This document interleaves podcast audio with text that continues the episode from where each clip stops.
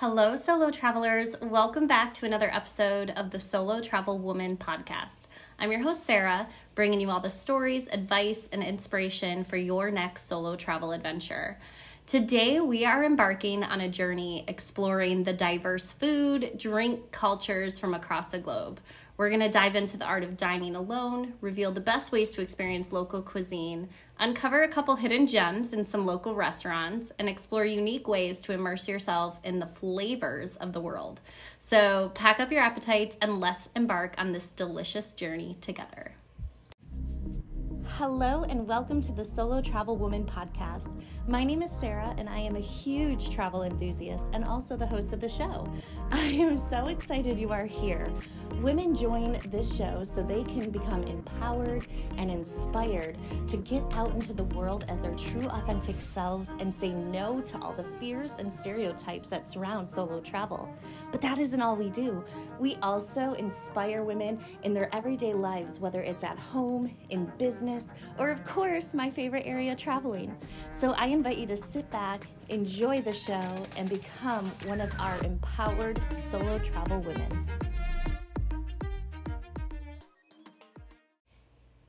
Embarking on a solo culinary adventure can be incredibly rewarding. It allows you to get a front row seat to experience the true essence of local flavors. It allows you to learn about diverse food cultures and truly bond with locals over shared meals one of the biggest things that I always tell my clients when they're looking to, you know, travel solo and they're like, well, you know, I'm nervous about eating alone, or I've always seen people eat alone and I always feel sad for them, you really truly need to embrace it. It's quite a liberating experience to be able to go out there and do things on your own. Something as simple as dining alone can be very daunting and nerve wracking. And so you're going to truly want to embrace every moment of it and see it as an opportunity to engage with the local environment and fully savor each bite without distraction. You know, one of the best things about traveling solo is that you don't have somebody else to lean on or somebody else dictating your plans and what you do. So you really, really can take advantage of that opportunity. You're going to also want to make sure that you engage with the people around you, the wait staff, fellow diners. Ask about local specialties and perhaps get recommendations for hidden gems in the area. You know, they live there, they live and breathe everything there. So ask them, get their advice, learn some fun, different places to go but always really prioritize safety. So you want to choose dining establishments that have good reputations, that are in safer areas. Keep an eye on your belongings because obviously you know, you're still out in public and that's anywhere in the world.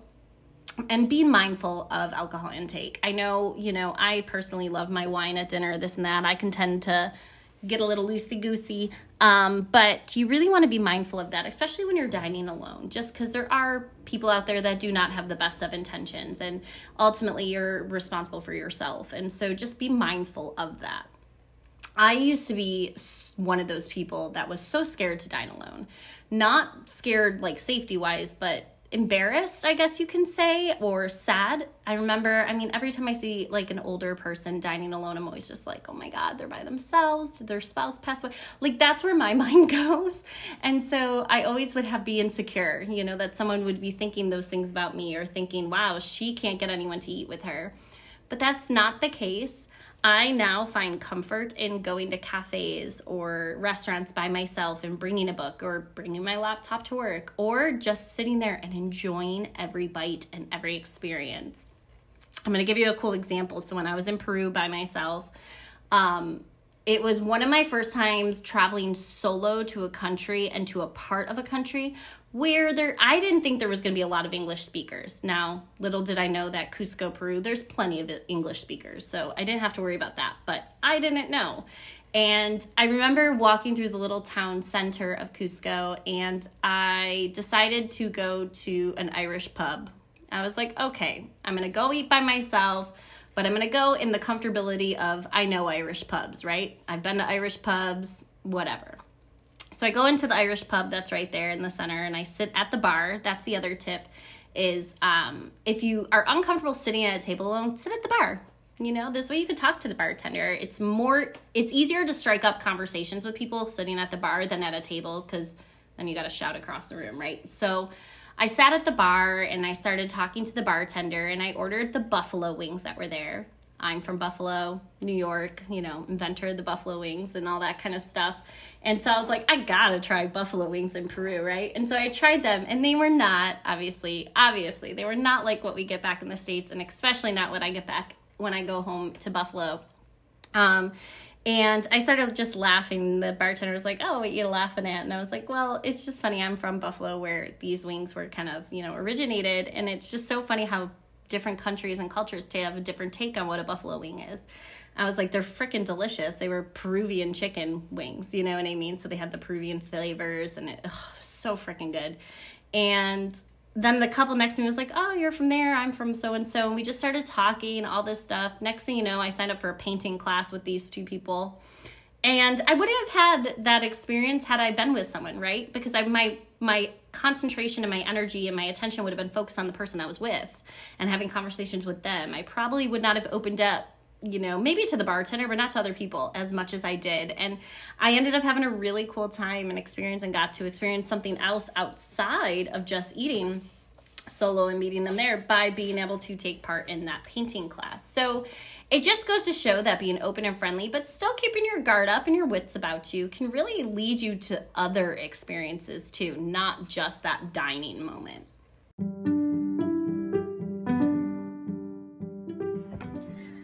Everyone knows I am extremely passionate about travel. The one thing I wish, though, is that I would have started at a younger age. This is why I am so excited to say that I am now sponsored by Little Passports. Little Passports is a subscription that allows children to start their life of exploration right from their own homes. With monthly boxes being sent directly to your child, they will come fully equipped with all different ways to learn about world geography, animals around the world, oceanography, so many amazing things. So, not only are they having fun, getting to explore, but also learning amazing, amazing things. So, definitely check them out. You can get 10% off by clicking the link in the description of this episode. Happy exploring. So, once you embrace your fears and really put yourself out there to dine alone, one thing that is pretty amazing is experiencing that local cuisine. Tasting it is just a gateway to truly understanding a country's culture, their traditions, and their history. And to really experience and relish it one of my favorite things to do and some people frown against it some people think i'm crazy but i'm from i lived in new york city for 14 years street food is a thing and it is delicious um, obviously some people don't like it. I freaking love it. So i always say go out there and explore local street food. It's truly often a representation of the area's culture and it's a wonderful way to taste local flavors. So think pani puri in india tacos in Mexico. You if you're not from the states and you go to New York City, get that hot dog and pretzel. Get those, you know, um, peanuts. You know, the roasted peanuts. Street food to me is just so freaking delicious. I can eat it all the time. Um, I love a good street hot dog from New York. But also, when I've gone to other countries, like when I've gone to Greece, I've gotten gyros um, right there at a street vendor. Um, obviously, check it, make sure you're safe with it, make sure people are wearing gloves, all that kind of stuff. You know, don't just walk up to anyone just selling food on the street. You know, make sure it's a reputable establishment doing it. But I think to me, that's one of the coolest ways to experience local food. Uh, also, I love a good food festival. You know, there's Smorgasburg in Brooklyn. There was other the Italian festival, the San Gennaro festival, things like that.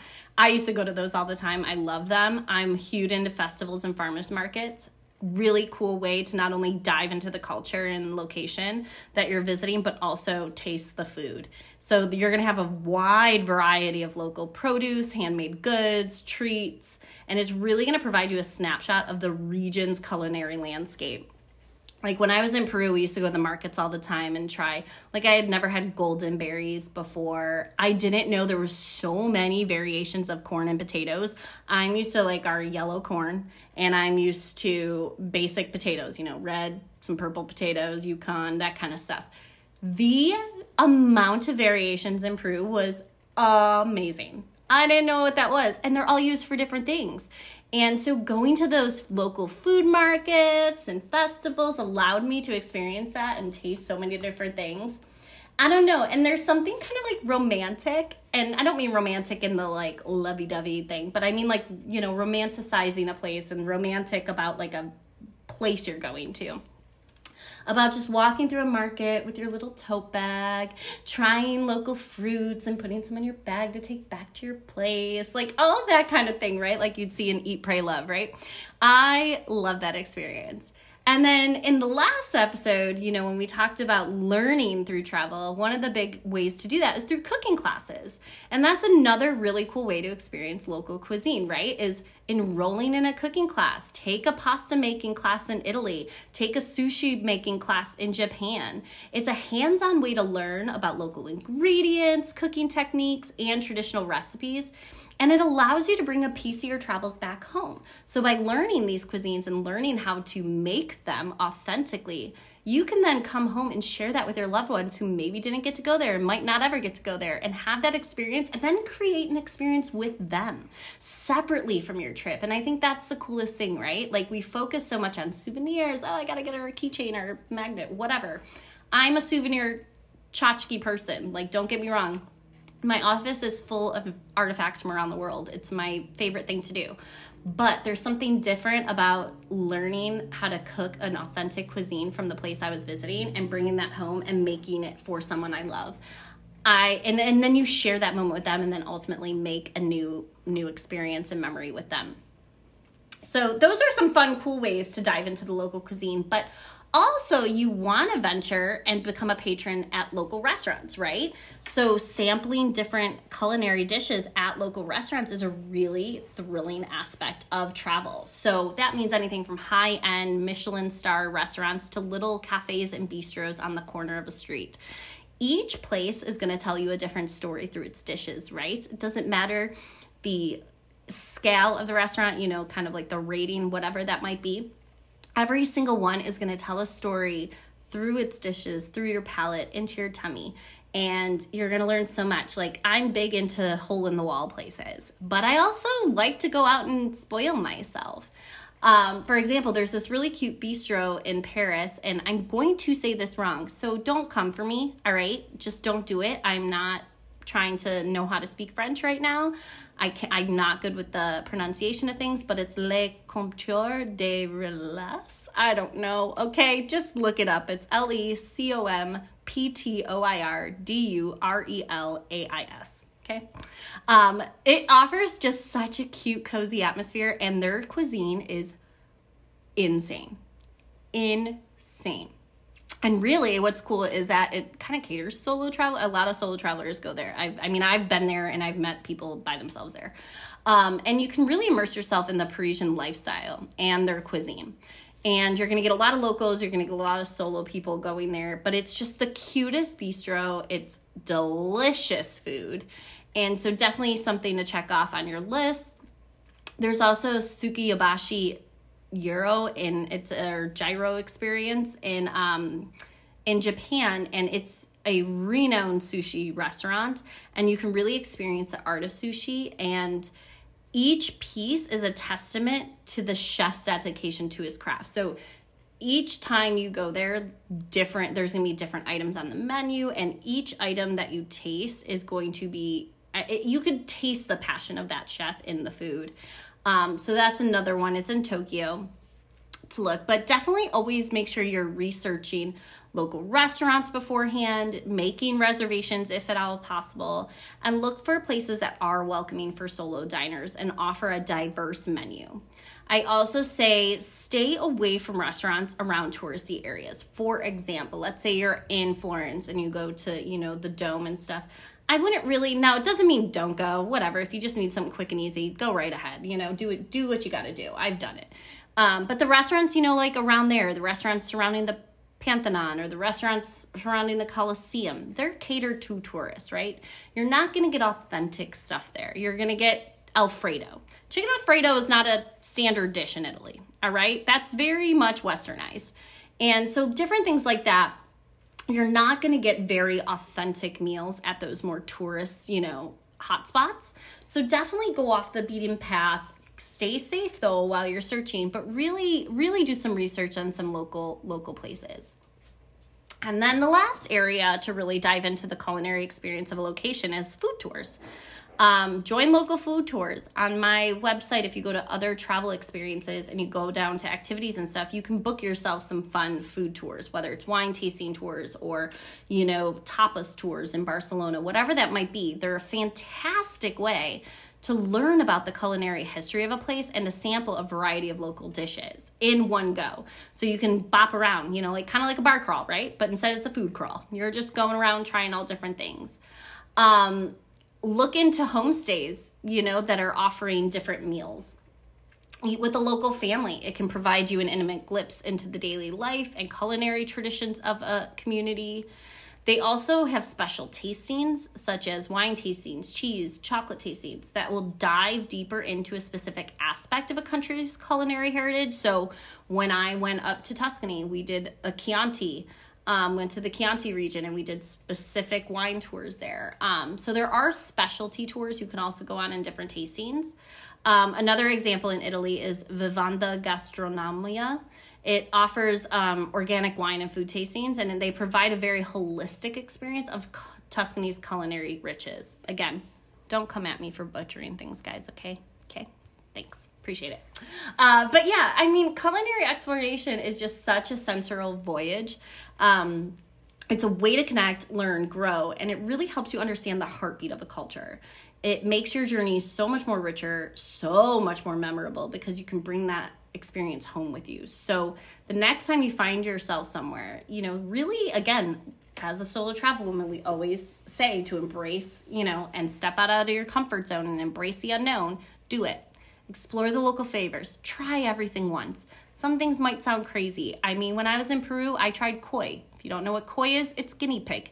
I would not think of eating guinea pig ever in my life, but when in Peru, you try the local delicacies, and I did. Will I ever eat it again? No. I also tried alpaca. Will I ever eat it again? No. But I'm I tried it. I, to say I did, to have that experience, to say I freaking stepped out of my comfort zone.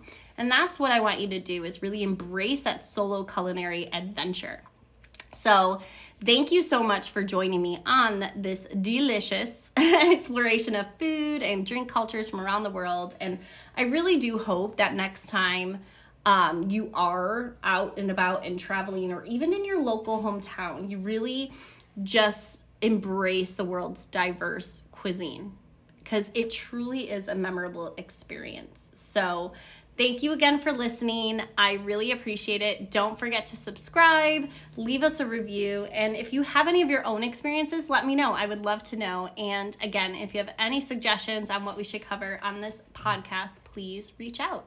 Happy traveling.